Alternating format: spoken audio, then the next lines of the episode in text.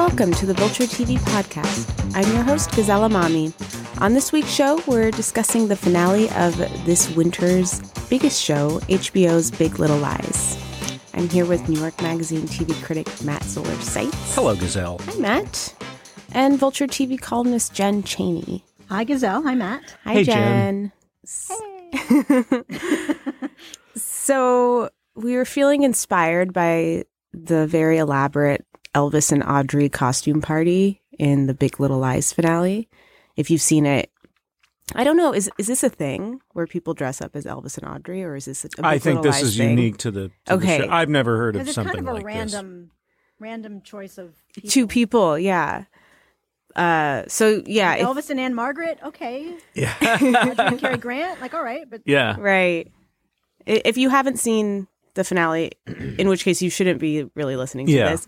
But if you haven't and you just want to listen to the prompt, um, the party is one in which the men all dress as Elvis and the woman as Audrey Hepburn, and they all have different choices of like which Audrey, Breakfast at Tiffany's Audrey, Right. My Fair Lady Audrey. Roman Holiday, Audrey. Yes. But before we kick things off, we and get into, you know, the more serious Big Little Lies business, we thought we would start off with a lighter prompt, which is what is your favorite TV costume party? Jen, do you want to start us off this time? sure. So this is not necessarily one of my favorite like episodes of Gilmore Girls, but I immediately thought of the episode where um, Rory goes to the Tarantino party because it's the most Oh, yeah. analogous thing that I could think of to Big Little Lies. And so everybody's dressed as a different Tarantino character, and you're trying to figure out like who's who and kind of really closely watching the party. I think she went as Go-Go from um, Kill Bill Volume One, and uh, Logan was Bruce Willis's character in Pulp Fiction. And I was just like, I want to go to that party. That party seems cool. Well, well, well, the gang's all here. Robert, good to see you. Hello, Logan. Rory, like the costume. I like yours too. This is Whitney. Whitney, Robert, Rory, you know Colin. Hi.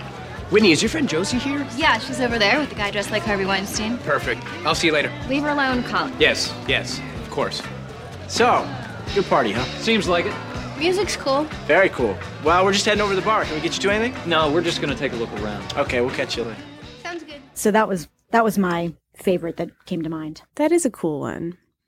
And that's also good because it's a specific theme where the ones that came to mind for me most are Halloween parties because Right. that's an obvious one. Right. Um, Right. But so mine is from the TV show Felicity, Mm-hmm. which in the first season, in kind of early on, one one of kind of the most heartbreaking moments is when after Felicity starts to kind of connect with Ben for the first time, which is which happens after they both get mugged at his apartment together. They start spending more time together and they decide to go to this Halloween party together dressed as Frankenstein and The Bride of Frankenstein. And then Felicity shows up and dressed as the Bride of Frankenstein and Ben is not dressed up as Frankenstein. He's dressed up as someone from the Rat Pack. I thought we had a plan. You know, you were gonna go as Frankenstein. Yeah, Sean decided we should all go as the Rat Pack. He's Frank Sinatra and I'm Peter Lawford or something. Hey, Courtney Love, right? And it's just devastating for her. And she ends up crying on Noel's shoulder and throwing up on him which just perfectly encapsulates their whole relationship is her throwing up all over Noel. Um, but I just felt like it was such a great like this college costume party is this this great way. They used it to express a lot of emotions that were going on which is it encapsulates that feeling of being a freshman in college and caring too much about this guy who cares just too little and you're putting too much meaning onto everything and then you end up embarrassed and feeling lost and dressed up as the bride of frankenstein Oh man, I've been there many times. matt's matt what's your choice Uh, well, the one that sprung to mind uh, for me was uh, from the season three episode of Mad Men, uh, "My Old Kentucky Home," which is an antebellum. It's like a traditional uh, uh, Derby Days uh, party, uh, and uh, uh, it's in the tradition of the antebellum South, and it's like in this season that's very much about the decline of the American Empire. And the highlight, if indeed you want to call it that, is uh, Roger Sterling uh, singing the song uh, "My Old Kentucky Home" uh, in blackface. oh my god in blackface, which is like I could not even believe what I was seeing, and it was so perfect for that 1963 upper middle class to wealthy sort of bubble Mm-hmm. that so much of the show unfurls in, and uh, and also just the way the entire the the estate that it takes place on is really a great, uh, just atmospheric place. And my old Kentucky home, good night. I did this at home for her with a little shoe polish. She thought it was a scream. I love Mm. Weep no more,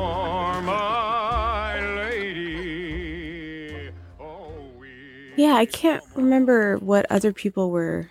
Were they just dressed up kind of as regular people from? They most of them were, but others were kind of going for kind of a retro, a kind of a Confederate Southern sort of vibe. Yeah. yeah. Oh, Mad Men. That's a good one. That was a controversial one. Yeah.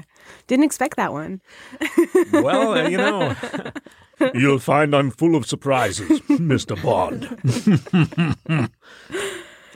So that is this week's prompt. Listeners, if you would like to weigh in on this week's prompt or suggest a future one, email us at tvquestions at vulture.com. Next up, we're talking Big Little Lies. We'll be right back.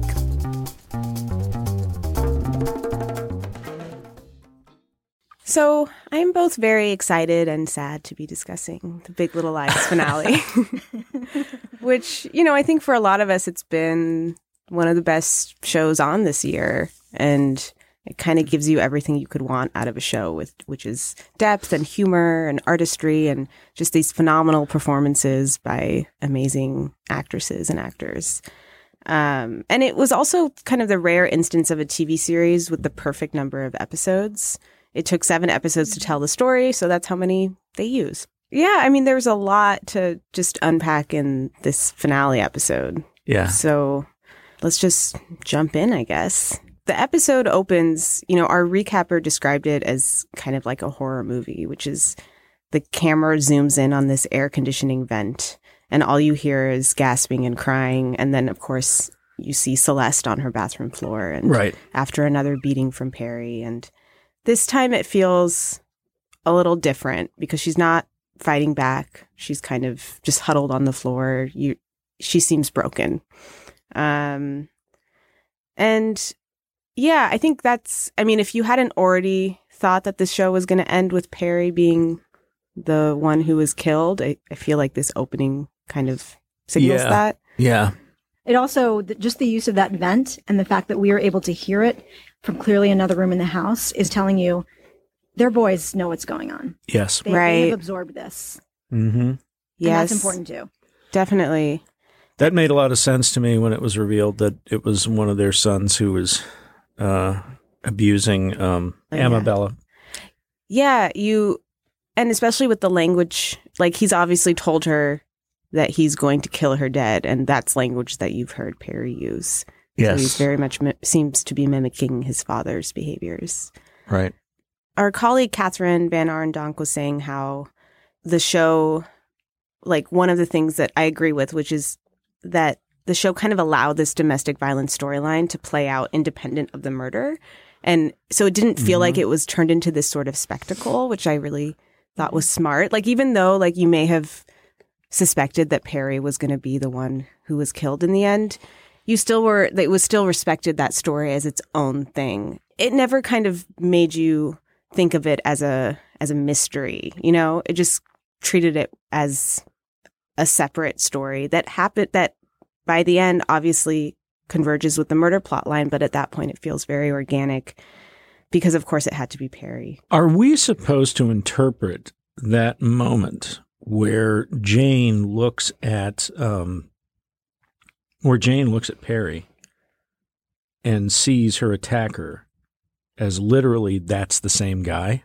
Yes. You think Yes. so? Yes. You think it's not like a, a subjective Well, you know, that's because that part of it felt a little contrived to me. I mean, not not enough to detract from how great I think the show is, Right. but that was like, really, in the last ten minutes, you're going to do this, you know? I think they deliberately never showed those two in a scene together. Yeah, and then I was And- racking my brain trying to figure out if they'd ever been in a scene together, and I guess they hadn't. And also it's based on a book and that's the case in the book. So Uh-huh. I mean, I think well, I do think that the show one of the interesting things about the finale is how much it chooses to not explicitly tell you. Yeah. So, you know, I hadn't, I, to me, it seemed like he's definitely the one yeah. who was her attacker. But I'm glad she didn't kill that other guy. I know. oh that my was God. that was a close one. Woo. Yeah. Yeah. But I mean, that moment worked for me. And what was interesting too is there's that moment where they, they close in on Shailene Woodley's face and she she jolts like she has a physical Mhm. like jump Yeah. uh, when she finally sees him. And, and it takes her a second because he's dressed as Elvis, but then she realizes it. And it, it, it mimics what happens a few scenes earlier when she goes to tell Celeste uh, that one of her sons is responsible for hurting Amabella.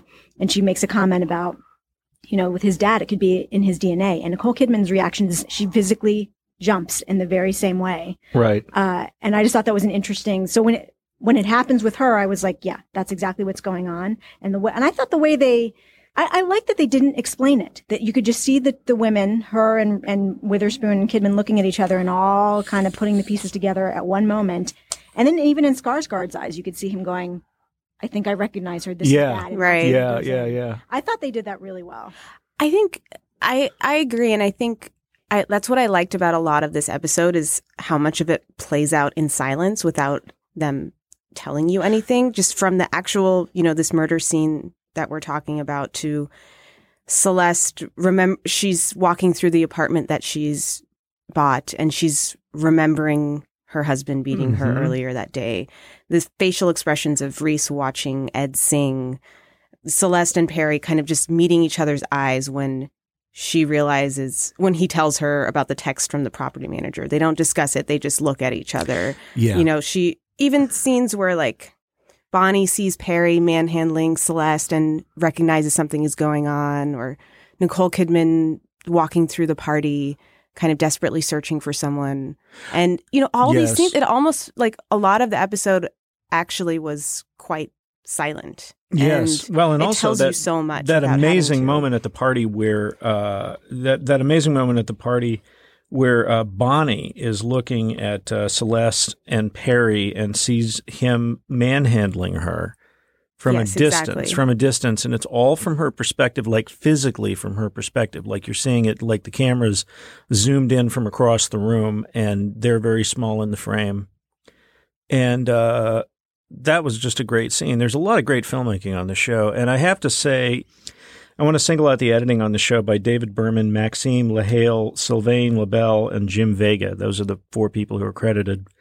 It's extraordinary. It's really extraordinary, and it reminds me of these kind of these sort of European art house movies from the 60s and this and the American 1970s films that sort of took lessons from them and things like like the pawn it probably starts with Hiroshima Mon Amour but like the pawnbroker and Don't Look Now and The Man Who Fell to Earth and Bob Fosse's films. And uh, there's a tradition of this kind of thing. And the Limey uh, a lot of Soderbergh's movies are edited this way where the chronology is jumbled up and it's more like human thought. It's like the way that your brain works during the day. Like during the day, we're not always in the present moment. We're not always in this moment and this is the only moment that we're in. We're like, we're in this moment, but then something happens and we think, oh, this thing coming up two weeks, this meeting that I have, I wonder what that's going to be like. And then you imagine it. And then you might remember if that might trigger some other association and the synapses in your brain are firing all the time. Like everybody is this way. And you never see stories told in movies or television this way. Once in a great while you do. Mm-hmm. And that's what this show is doing. And it's not, and what's unusual about it is it's not a single perspective. Like it's not concentrating mainly on one character and like that represents their mind. And then you go outside of it and everything is flat and linear. They're doing it, they're, they're doing it. It's almost like a third person omniscient novel in the way that it feels the freedom to go into people's heads. And one of the things that knocked me out the most about the editing on this show is the way that it deals with trauma. And often it will show you a piece of trauma or it will show you the beginning and then it'll cut away from the worst part of it and then it'll give you the aftermath. And then you'll think, well, maybe they're going to spare us and not show us the worst part, but then they do. But they don't immerse you in it and they have like loud, you know, particularly the domestic violence scenes, that moment where Nicole Kidman is um, setting up the apartment where she's going to go live with her kids, and you see these flash cuts of that beating that she received where she ended up on the bathroom floor. It's silent, and you only see like a second or two of it at a time. But it's like the effect is psychologically like we are seeing things that she has repressed. It's like the return of the repressed trauma. And it's not just the editors being fancy, there's a reason for it. You know, there's a really intelligent really well thought out reason for why things are edited in this way. It's great. It's just great. And you never, it's, it's all so very clear as well. Like you're never confused at, at any moment by what's happening because it's so well done that, that you just, you're completely going with the flow and, it, and it's just perfect. Right. It's like the opposite of what we've become used to in prestige television, which is that you just never know what's going on. like it's actually smart editing. That's where it's, true. That's it's true. telling you what's going on, but not too much. No, and and there are moments where you are confused, but on purpose. The dialogue for, is just really well written. David E. Kelley, amazing. so it's it's just a well written show. But the way they used it in this finale, they kind of used it very strategically to amp up the tension at certain moments where you know the silence was used to amp up tension, but then you also have this scene where Celeste and Perry are in a car together and she's telling him why she's going to leave him. And you need to hear that said because that is where you're thinking, what is he going to do now? Like, how is he going to respond to these words? Right. So it feels like they really use it in a very deliberate way to, in terms of the pacing of the entire episode. Yeah. And they, there's so many red herrings that they throw in. hmm have I, to love say, you know, that. I I watched the show, and I was never watching it because I'm like I'm dying to find out who who was murdered and who did Mhm. it. I mean, sure, I was curious, but that was not what was driving my interest and my enjoyment. But in this episode, I was like, I need to know what happened. Like I, they were just building it up so much that I got really invested in, in figuring it out. And yeah, there were all these like clues and just funny things they would throw in. There's that line which was my favorite line in the entire um, episode when Laura Dern's getting ready beforehand, and she says, "If I get shot in the head tonight, half these moms are going to say what? She couldn't bother herself to duck." I love that line. Um, That it's was a great, great. It's a great line, uh, and and then it makes you think, well, oh, maybe she will get shot in the head, and then just everything like even Gordon like pointing like finger finger pistols at uh at Tom from the coffee. I was going to mention that because that was that was a, uh, very uh, menacing. It was very menacing. Yeah. Like it was a jocular thing. It's a thing that Wait, guys he do at the party. At the party. at party. the party. yeah. 'Cause he had already said he was going to you know bring trouble to his business. They were at Mhm. odds after he threatened um, But Jane. I'm a lot more sensitive about that finger point gun motion than I used to be because it's just, you know, the epidemic of gun violence in this country has been going on my entire life and it never seems to stop. And like, and I'm, I'm more aware of like these casual things that we say, like, shoot me now, you know, or like people Mhm, making the mhm. fing, fing, the finger guns at each other. And it's like, you know, that's, vi- that's like a violent, that's a violent motion. And we don't think about it. But in this context, I got a chill when he did that. And it was also because this story is so much about finding out the violence that people are capable of that you often would never imagine that they were capable of. Mhm. You know, and it's a, and it, and it really there's a lot, and it's not just the you know the whole uh, the whole Nicole Kidman plot, which really that's the the core of the show, in my opinion. But there's a lot of other sort of subplots that are dealing with that, including you know the you know the kids, you know, and and you know who's committing this abuse, and and uh, and also the the way that the uh, at least in the first uh, half of the show, like the way the sort of emotional violence that's inflicted on these women by each other in the name of jockeying for position at the school or within their community. You know, that's something else that the show explores. That like Oh, violence, you know, there's different kinds of violence, and it doesn't. It's not all physical. Like there's there's little, you know, microaggressions that occur every single day that we just accept as the way we relate to each other. Yeah, it's really quite remarkable in the way it shows kind the complexity of women and you know in our ability to to vilify each other in these ways, but also, you know, to really have each other's backs as we see in the end of the episode when they all come together, which it kind of bookends it in this amazing way where it shows, you know, these women might seem to hate each other and behave that way, but in the end, you know, when this man is violently attacking one of them, they're all kind of united in this way. Right. And Yeah.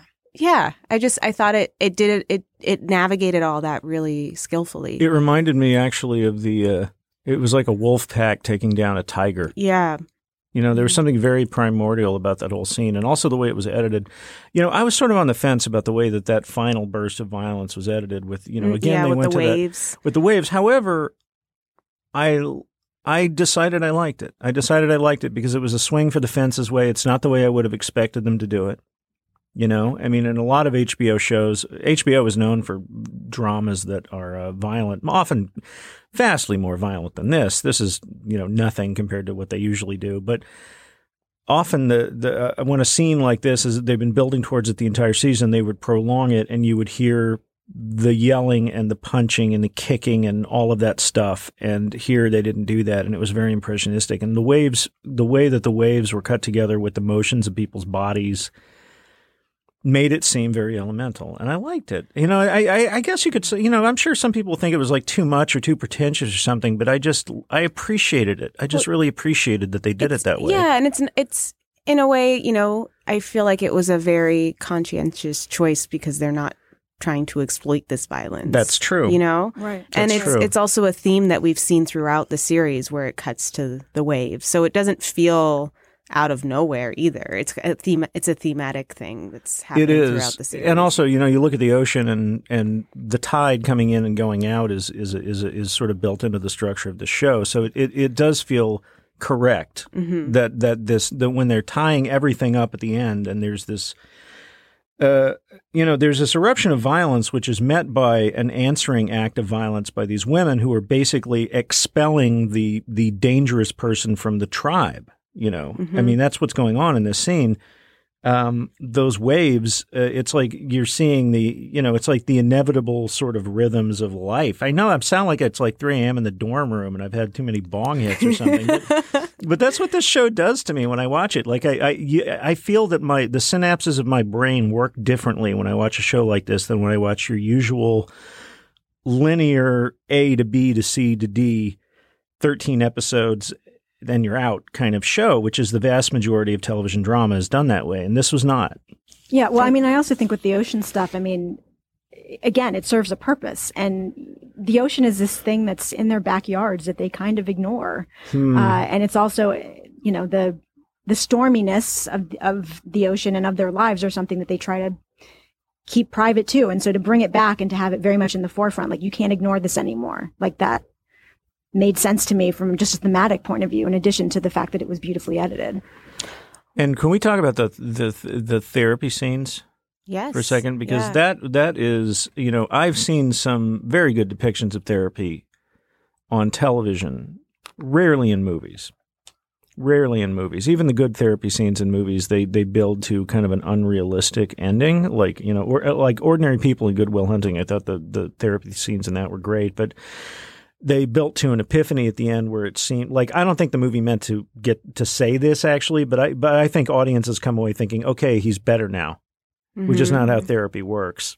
Right. And and uh, the Sopranos, I think the Sopranos, the handful of of therapy scenes in Mad Men and uh, in treatment, the whole series, you know, which was set in a therapist's office, that that's probably the best I've seen offhand. But this stuff was on that level. It was on that level, and and one of the things that struck me so much about it was two things. One is the way that um, the way that Celeste denies what's going on to herself. Mhm. Like she's not, and it's interesting because there is a performance aspect that happens in therapy where, like, even people who won't aren't aware of this or won't admit that they're doing it, when you go into therapy for the first time, it's like you're going out on a date and you're presenting the best possible version of yourself, like the intact, well-adjusted, I'm doing fine, I don't even know why I'm here kind of person. And then when you sit there long enough, then you start to open up and you start to admit that no, things are really not okay. and you see that happening with her. So you see that presentation happening. But when she comes back for that session on her own, the Mhm. second she walks in that door, like any therapist who is doing couples counseling and one of them shows up and the other one doesn't, that's when you know, like, there, yes, I was right. This is, there's, there's some serious, serious problems in this marriage. And she goes from there. And then the other thing I love is seeing the therapist, uh, played by Robin Weigert, who was so fantastic on Deadwood as a Calamity Jane and unrecognizable compared to this, um, she steps out of her role. You know that that sort of neutrality that therapists uh, present. There is a certain point, like when you think your your patients are in danger, you not only uh, have permission, but in some cases, an obligation to step out of that neutral, I'm Switzerland, I don't judge anyone role because you're trying to help somebody who might get killed, you know, and that's what's going on here. And, and I love little details of the blocking. Like, I think it's the last session that they have together. They show Nicole Kidman entering the room and she walks past the couch and, and is almost in the therapist's uh, office where her desk is.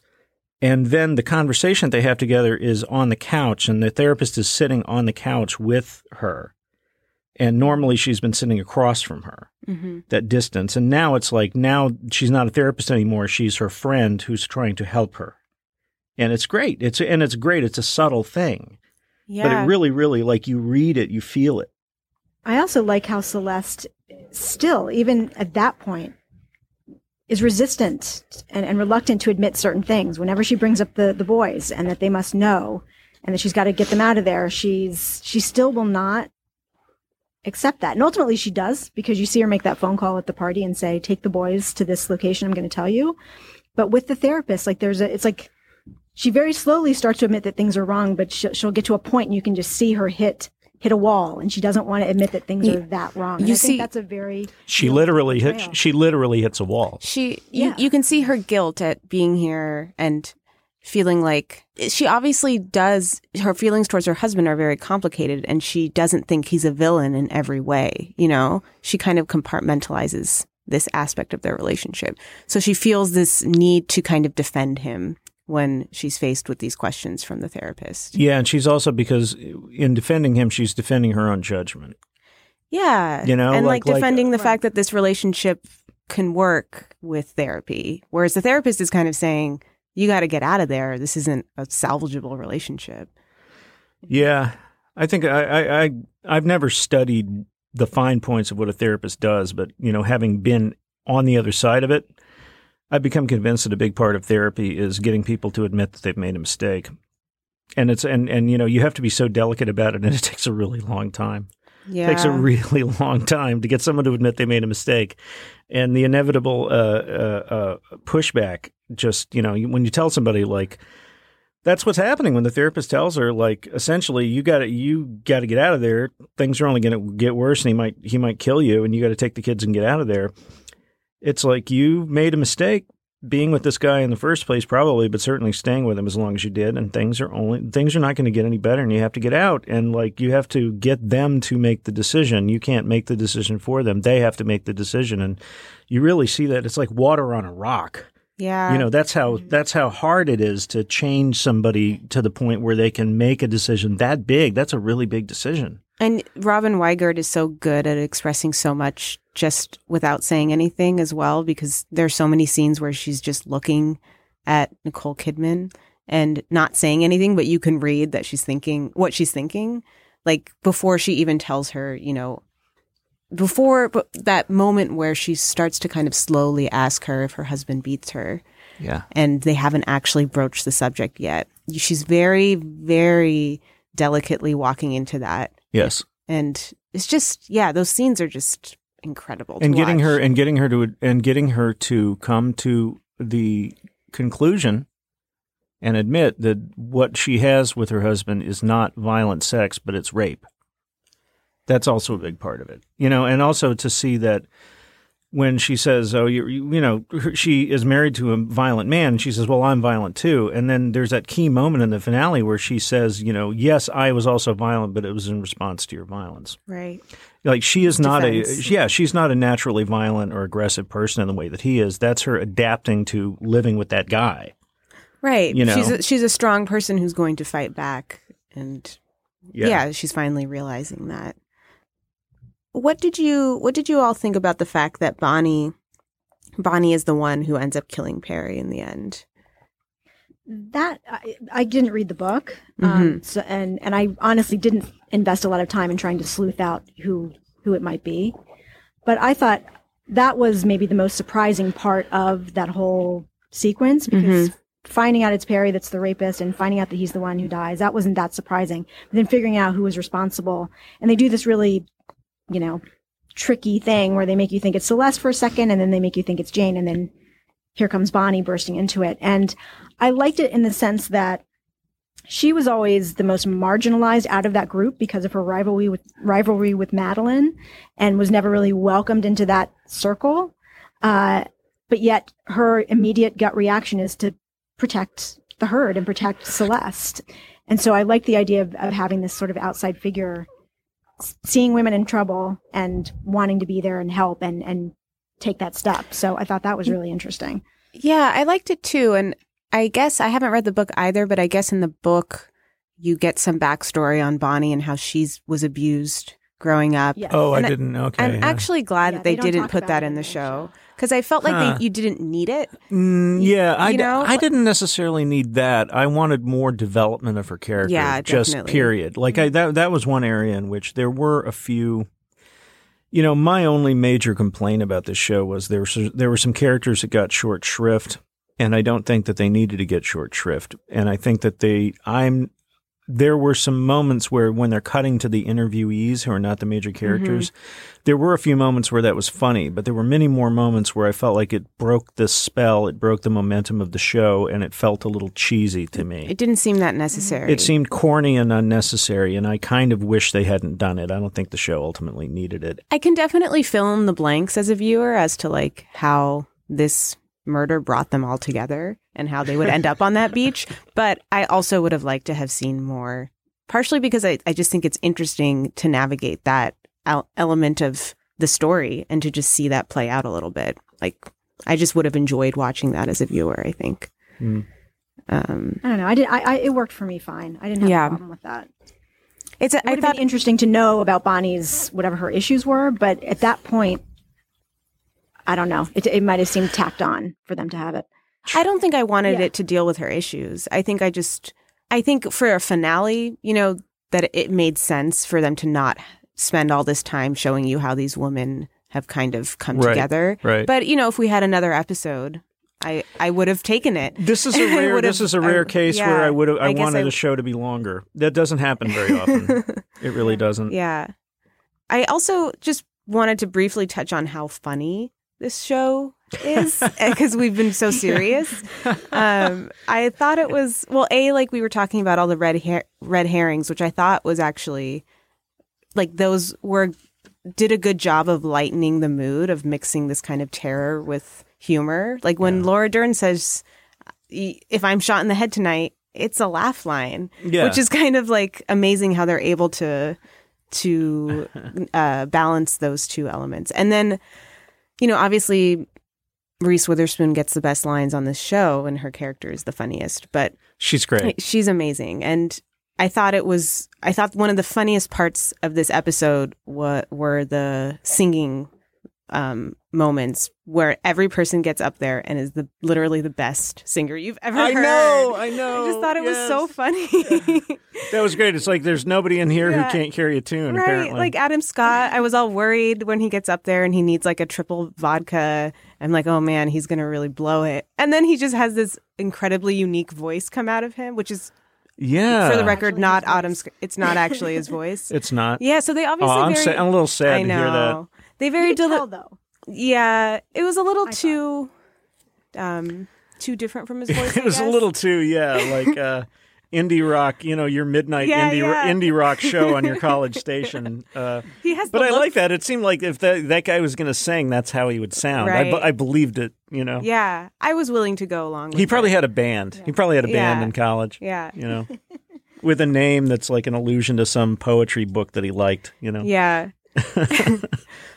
But no, I mean the show like that's part of what made it so just kind of addicting in this way where Yeah. it's like both hyper entertaining and also very I just like the I just like the uh, the energy of it. Yeah, and I think a lot of it was so natural when you're talking about the humor, like the big scene where Reese Witherspoon barfs all over the table, and but before the barfing, um, when, she, when she makes the Pre-barf. which we've written about on the site, where uh, she's like, "Oh, is this Adele?" and and Oh, God, I love that. Sade." And uh, Adam Scott's like, she's like, "Oh, honey, we should get this." And he's like, "Yeah, we have it." and the, just the look on Reese Witherspoon's face, and it's like a it's a millisecond, but her eyes just bug out like, "Okay, buddy." Like you can just you you know the dynamic in that relationship, even if you hadn't seen the whole rest of the show, just just by the the little look in her eye in that one moment. I I loved I loved uh, Darby Darby Camp as Chloe, and and so, and she was just so on point, and she was one of those like smart ass kids that you would see in a 1970s movie like Quinn Cummings and The Goodbye Girl Yeah. or something. And so I was kind of like gritting my teeth like, oh God, not this, not the return of this kind of child character. Please, God, no. But she was so completely awesome. Yeah, Jen actually interviewed her, and she called Jen Miss Jen the whole time. I believe. What? No, No. Ian Armitage called me. oh, Miss Jen. Ian Armitage did. That's who right. played Ziggy. Uh, Darby did not, but she had. I talked to her for like 15 minutes about her pets. She has very interesting names for her pets. But she's very funny. Like she said that she's like, I don't usually talk that sassy to my parents. It was fun to talk sassy like that. It was fun to call Reese woman. Well, there's a moment where that was, where that was uh, my moment in the in the very beginning, in that very first scene when when Reese Witherspoon. It's in the first episode, and she sees the teens in front of them Mm-hmm. texting, and she's like, "I'm not having this." And and they show Darby Camp, and she goes, "They're dead." yeah. Like, I was like, "This show is going to be good. I can tell already." yeah, it really gets you early on. Well, there's a there's a there's a moment where Madeline and Ed are about to have sex in the kitchen, and she comes home and Oh, goes yeah. in and opens up the refrigerator, and and uh, and Ed says, uh, "You couldn't eat at your friend's house," and she gives him this look, this look that's like the one of the best reaction shots I've seen in a very long time. This that that it's like a withering stare. Yeah, yeah, yeah. I know what you're talking about. And and and you know, uh, I'm not surprised when I see an adult give one of those, but a kid that young to to to to give a dagger stare like that is impressive. yeah, It's impressive. I just love her music knowledge. And Yeah. It's really amazing. you know, this show has been such a huge success. A, I wanted to for HBO and critically, it's been it's been both a critical success and a rating success. And would you guys want a second season? It does it doesn't seem like they're going to have one just because this is a was started as a limited series. Nicole Kidman and Reese Witherspoon produced this series. I mean, it's unlikely that two such major movie stars would do another series of television, but I hope they don't. you hope they don't. I hope they don't. I think this is fine the way it is. It's fine the way it is, and there are so many shows that should have just done one season. It should have been a miniseries, and they they kept it going, and it became less special because of that. How about you, Jen? Yeah, I, I, I don't think there's more story to tell in that sense. So I wouldn't want a season two. But I wouldn't be opposed to some kind of project where at least a few of these people get to work together again because I just liked watching these actors, the way they maneuvered around each other, and and uh, I just thought they all had such great chemistry that if there was some other story for them to tell, I would be interested. Right. And you know, they HBO not with these women, but they do have a similar project in the works right now, which is a show, a limited series called Sharp Objects. It's based on a Gillian Gillian Flynn novel, and it's also directed by Jean-Marc Vallée, who did Big Little Lies. Yeah. And it's being developed by Marti Noxon. So it does feel like we're going to be seeing some more Big Little Lies copycats coming down. Well, great. Adams is going to be in that, I believe. A- Amy Adams is a star. How could I forget? Yeah. If Yeah. you're if you're So- going to copy something, I would much rather be it be a show like this. I'm just so glad that the that these these all of these actors, but particularly the women, got these parts. I'm so glad that I got to see them play these parts. And like I and I said on Twitter just you know today, if you took all of Nicole Kidman's scenes out and edited them together end to end and released it as a movie, she would win an Oscar. She would win an Oscar. I, I have no doubt. I mean, that's how eh, she's great. She's just great. And and That's the question about the show is like how are the who did they submit for Emmys? Like everyone give everybody an Emmy. Like, give it Right. It's like I, I don't I it's don't like know. Oprah. Look under your seat. I mean, this year, yeah, it's going to completely disrupt the Emmy, the Emmy Awards. Just having so many kind of amazing actors on television, it's just going to completely change the game in terms of you know who is. The, it's just getting more and more crowded. The field of of contenders, and when you mm-hmm. have people like Reese Witherspoon and Nicole Kidman vying for them, sucks to be anybody else. Yeah, well, you know, both, although as problems as, as problems go, that's not a bad one to no, have. it's not. No. It's not. That's just about it for this week's show. But before we go, it's time for this week's aria. This week, it's Matt's turn. A lot of writing about TV is about the characters, the story, the themes. And of course, you want to know about all of that because most television is literary, it's linear. It tells a story that goes from point A to point B to point C and then ultimately to Z. And then usually the whole thing kind of starts over again at A in season two. Usually. So when you watch TV, of course, you're going to keep your eye on all of that and judge it. This subplot isn't working. That monologue was unnecessary. That ending sucked. What happened to the lieutenant? They introduced him with such fanfare and then pff, they forgot all about him. There is no lieutenant. I was speaking hypothetically, but you know what I mean. Housekeeping. Dotting the I's and crossing the T's. There's another way to watch TV, though.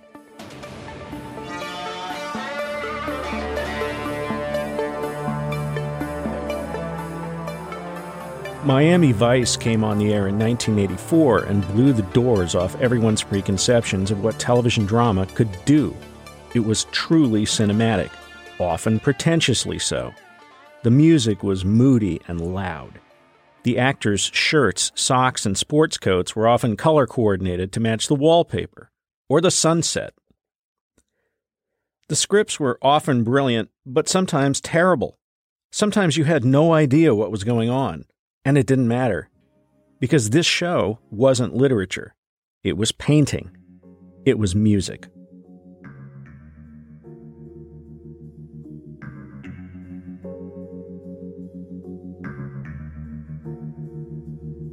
I call this kind of series a sound and light show. And I don't mean that pejoratively.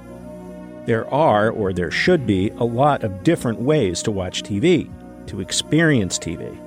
Viscerally is one of them. As an experience as much as a story, maybe more so.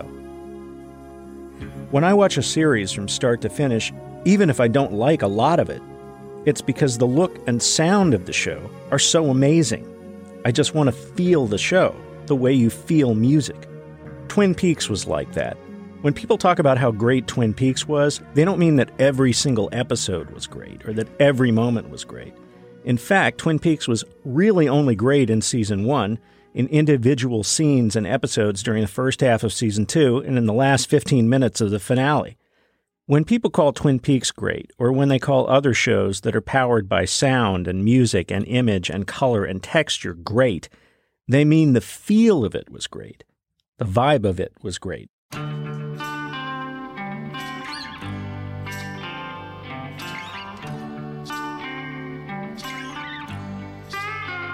Big Little Lies was that kind of show for me. Legion was that kind of show. The Girlfriend Experience. Hannibal. Even Boardwalk Empire. I disliked a lot of Boardwalk Empire, but I never missed an episode because I loved being in that world. The clothes, the hats, the flapper dresses, the Godfather lighting, the ashy waves of the Jersey Shore coming in. I just loved being inside somebody else's dream. That's one of the reasons I love Big Little Lies so much the way it moved. The story flashing back and forth, skipping around like a mind racing. Thoughts ricocheting around in a dreaming mind. A lucid dream, a waking dream. The sounds of the ocean, the waves crashing. The look on a woman's face as she thinks about what she's going to do next. And on the soundtrack, music joining with the images, carrying the story forward in a gentle rising and falling motion, like a wave.